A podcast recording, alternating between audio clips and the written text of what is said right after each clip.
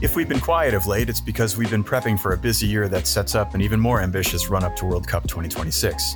As well, it's been a time to reflect. After all, we piloted the magazine that inspires this series not 10 years ago.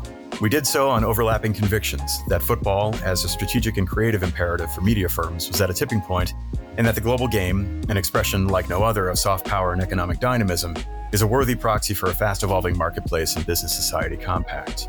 Suffice it to say, we were onto something. Kit Magazine started as a stridently print first publication, pivoting to digital and an emphasis on seven aside during the COVID 19 standstill. With much of the world now back online and the Kit thesis bearing out in ways even we couldn't have imagined, we aim not only to revive a print edition in coming months, but with our growing roster of partners, bring new depth to our content by making Seven Aside a live proposition aligned to big business and industry moments. And of course, listeners can anticipate a robust run of new episodes.